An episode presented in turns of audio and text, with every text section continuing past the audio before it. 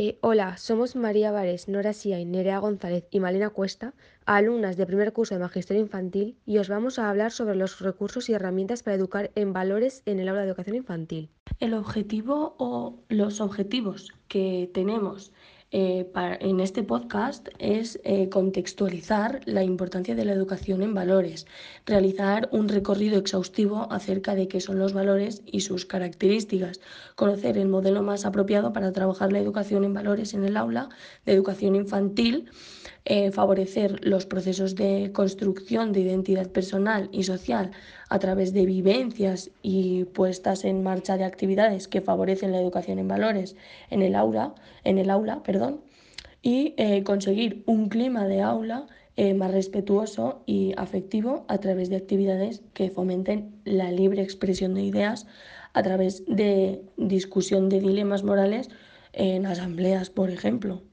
¿Qué son los educativos? Los valores educativos son un elemento imprescindible en cualquiera de las etapas de nuestra formación. Son tan importantes como las asignaturas que conforman los núcleos vertebrales de los programas académicos. Entonces, ¿por qué no los trabajamos específicamente desde las aulas? La educación en valores es ante todo una herramienta para poner en práctica acciones basadas en la solidaridad, la cooperación y el bienestar general, el respeto o la conciencia, entre otros, así como una vía para generar conciencia y empatía sobre los distintos problemas que afectan al mundo en el que vivimos. La sociedad global y plural actual se proyecta a lo largo de todo el sistema educativo. La lucha a través de siglos por alcanzar una escuela inclusiva donde todos tienen cabida deja de lado un modelo centrado en el déficit para abrir sus puertas a la diversidad. Si nos acercamos al aula, percibimos el reflejo de lo que acontece en la sociedad, y por ello se hace necesario educar en valores de participación, tolerancia, convivencia y respeto desde los inicios del sistema educativo, además de trabajar en conciencia que respete los diferentes ritmos de trabajo y coopere la asunción de responsabilidades, desarrollados lazos de ayuda y solidaridad entre sus miembros. Educar en valores consiste en proporcionar las condiciones necesarias para que el alumno pueda descubrir y elegir de forma libre entre todas aquellas aspiraciones las que le permitan alcanzar la felicidad. Muchos autores han determinado las propiedades de los valores como son las siguientes. Son apetecibles, poseen fuerza para orientar la vida humana, ya que dirigen nuestras conductas hacia un determinado fin siempre tienen un contravalor, es decir, se presentan polarmente. Permiten ser categorizados y ordenados, es decir, presentan un orden y relación entre ellos. Presentan diferentes grados de jerarquización, diferente gradualidad e intensidad, son infinitos. Tienen un carácter relacional y son individuales. En nuestra práctica educativa tienen especial relevancia los valores morales. Estos tienen una serie de características particulares es el propio ser humano el que decide asumirlos, al contrario que otros como los estéticos o vitales. Solamente son atribuibles al ser humano por ser el único que puede tener conciencia moral. Son universales por ser útiles a todos los seres humanos. Crecemos en humanidad al apropiarnos de este tipo de valores. Su puesta en marcha u obviedad genera consecuencias positivas o negativas para nuestros iguales, y tienen un carácter obligatorio, en cuanto a que son exigibles a todos los seres humanos y deben actuar en base a ellos. ¿Cuándo y por qué nos formamos en valores educativos? Cualquier edad es buena para adquirir valores educativos. Sin embargo, si se trata de generar una cultura alrededor de dichos valores e impulsar una serie de cambios estructurales, la infancia es sin duda la mejor etapa de nuestra formación para ello. Al asistir a la escuela, no solo es importante adquirir los conocimientos específicos de las áreas como matemáticas, geografía, historia, lengua o inglés. También es necesario que nos formemos en valores y aprendamos los principios y las bases de la convivencia y sociedad en el papel que ocupamos en ella. ¿No será el hábitat en el que vamos a desenvolvernos durante el resto de nuestra vida? A través de los cuentos, los niños y niñas comprenderán de forma rápida y práctica el verdadero significado de cada valor. Ahora os vamos a hablar sobre algunos recursos para trabajar los valores educativos. Bueno, los valores educativos no son objetos concretos ni materiales. Todo lo contrario. Son conceptos abstractos que necesitan trasladarse a la práctica para visualizarlos en toda su extensión y comprender su importancia. La educación en valores no se imparte de la misma forma en todas las fases de formación y aprendizaje. Cada momento requiere de unos métodos y recursos en función de nuestra capacidad cognitiva. No es lo mismo trabajar en valor del respeto entre niños y niñas de 5 años que hacerlo en adolescentes de 15 años. Los retos de cada etapa son distintos, lo cual obliga a que los vínculos de aprendizaje también lo sean. En cuanto a los valores en el aula, la educación en valores no puede darse en un marco educativo que no los practique. De esta manera, el funcionamiento general del aula de educación infantil debe predicar con el ejemplo, y el docente ser capaz de vertebrar una estructura que facilite las prácticas educativas que se amparan en aquellos valores que pretendemos que se generalicen en nuestros alumnos. Así, Bolívar entiende que la organización del propio centro escolar y las relaciones que se dan entre los diferentes profesionales adultos, familias, etc., educan mucho más en valores y actitudes que lo que cada tutor hace dentro de su aula. Por ello, destaca la importancia de que la educación en valores sea un proyecto común y activo a nivel de centro, se implique a todos los agentes educativos. Se determina que es necesaria una organización escolar determinada, que posibilite una educación de calidad donde la educación en valores tenga cabida. Para ello, debe salvaguardar algunas premisas. Proyecto educativo coherente, donde se integre la educación en valores como tal, como recoge la LOE. Plantilla de docentes permanente en el tiempo y de tamaño apropiado, que facilite la implicación con el proyecto educativo y las relaciones interpersonales. Una institución educativa que goce de autonomía suficiente para flexibilizarse y adaptarse a la idiosincrasia de alumnado. Participación de todos los miembros de la comunidad educativa en la toma de decisiones, a través de estructuras flexibles infraestructuras adecuadas que faciliten la convivencia, espacios flexibles que posibiliten los agrupamientos y la puesta en marcha de diferentes metodologías educativas que facilitan el contacto entre los alumnos. Y por último, acceso a recursos materiales en diferentes formatos para el desarrollo de la acción educativa. Ortega y Mínguez destacan la importancia de crear un clima de afecto y comprensión entre el profesor y el alumno, que va a condicionar en gran medida la aparición del valor que pretendamos transmitir. Además, es necesario que los niños aprendan a convivir, estableciendo vínculos de apertura y colaboración con el otro para alcanzar un proyecto común. Eh, también es importante que aprendan a participar, eh, lo que supone lograr un buen nivel de civismo, respetando las normas de la sociedad, eh, participando de forma activa. Además, aprender a habilitar el mundo, además de ser ciudadanos, eh, participativos, es necesario desarrollar en el niño valores que conduzcan a ser eh, responsables como las personas, pero también con el mundo que le rodea y aprender a ser respetando cada personalidad para que el sujeto pueda obrar en libertad y de forma autónoma teniendo en cuenta las diferentes posibilidades de cada individuo. El papel de los profesores es muy importante en la educación en valores porque debe crear un clima de aula adecuado.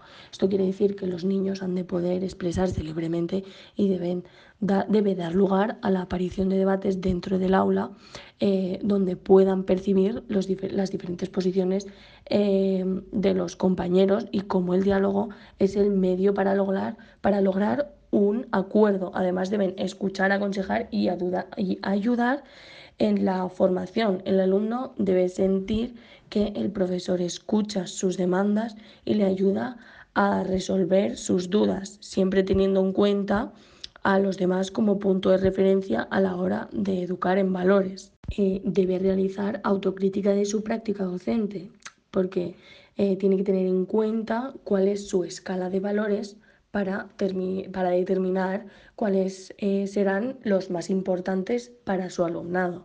Además, eh, debe diseñar actividades que aumenten la confianza en el alumno y en autoconcepto ajustado y positivo.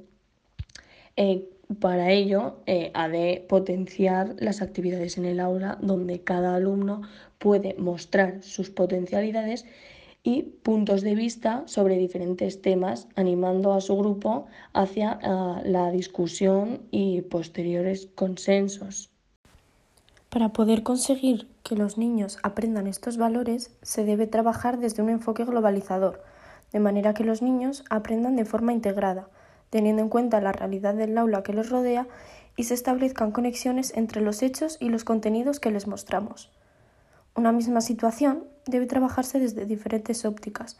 Por ejemplo, a la hora de trabajar un valor como el respeto hacia el otro, lo podemos abordar desde el plano afectivo reflexionando cómo se siente la persona si no se le toma en cuenta, desde el plano social al conectar con otras experiencias similares, desde la lingüística al tratar de argumentar por qué, o desde la moral induciendo a que reflexionen sobre lo que estaría bien o mal. Potenciar el aprendizaje significativo al establecer relaciones entre los nuevos aprendizajes y los previos que tienen nuestros alumnos, lo que favorecerá la generalización de aprendizajes, atribuyendo significado a aquello que le transmitimos. Usar el juego como instrumento principal de aprendizaje. A través de este, los niños interiorizan normas, expresan sentimientos y emociones, contribuyendo a un desarrollo integral, por lo que deberemos dotar a nuestras actividades de carácter lúdico. Proporcionar un ambiente cálido, estimulante y de respeto. Los niños interiorizan los aprendizajes siempre en relación con los otros. La calidad de las interacciones, tanto con adultos como con los iguales, condicionará en gran medida su desarrollo, siempre que sienta que se cuenta con él y que le ofrecemos la confianza necesaria para expresarse libremente. Estructurar el espacio y el tiempo de forma flexible y adaptada. Establecer rutinas que se adapten a las necesidades y objetivos que perseguimos son beneficiosas en esta etapa, otorgando también a los niños espacios y tiempos donde puedan explorar según sus necesidades y ritmos de aprendizaje. Los agrupamientos deben favorecer las interacciones de calidad entre los miembros de cada grupo y sentirse partícipes de él.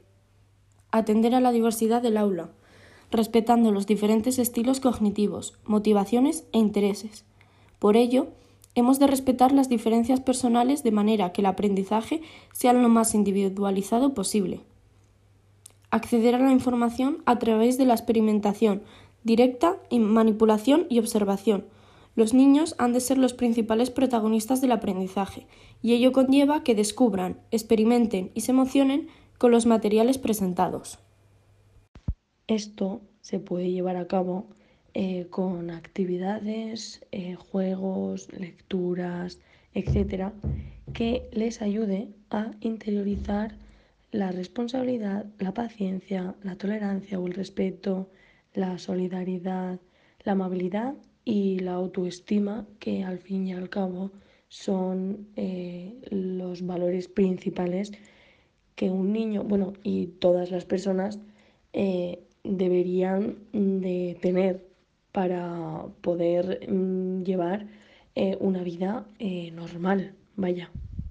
Y para concluir este podcast, eh, queremos señalar que los valores están detrás de cada una de las actuaciones del profesorado y que entre ellos se tienen que poner de acuerdo y trabajar, trabajar desde el mismo enfoque para que se pueda llevar esa disciplina en un aula. Por eso es importante definir eh, cuáles son eh, los valores que quieren transmitir el profesorado para que luego se pueda dar sentido y pues se puedan trabajar en, esas aulas. Es más, si echamos la vista atrás, eh, se pueden ver numerosos casos de acoso escolar recientes y portadas de muchos periódicos en los que se ven estas actuaciones que son de extrema gravedad y tienen repercusión en los medios de comunicación.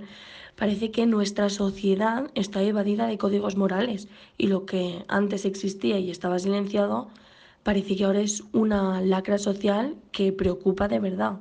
Y para poder combatir con ello es necesario que se dé una educación en valores de mano de lo emocional, es, indispensable que se cuele desde los inicios del sistema educativo y se trabaje por eh, la inclusión de todo el alumnado.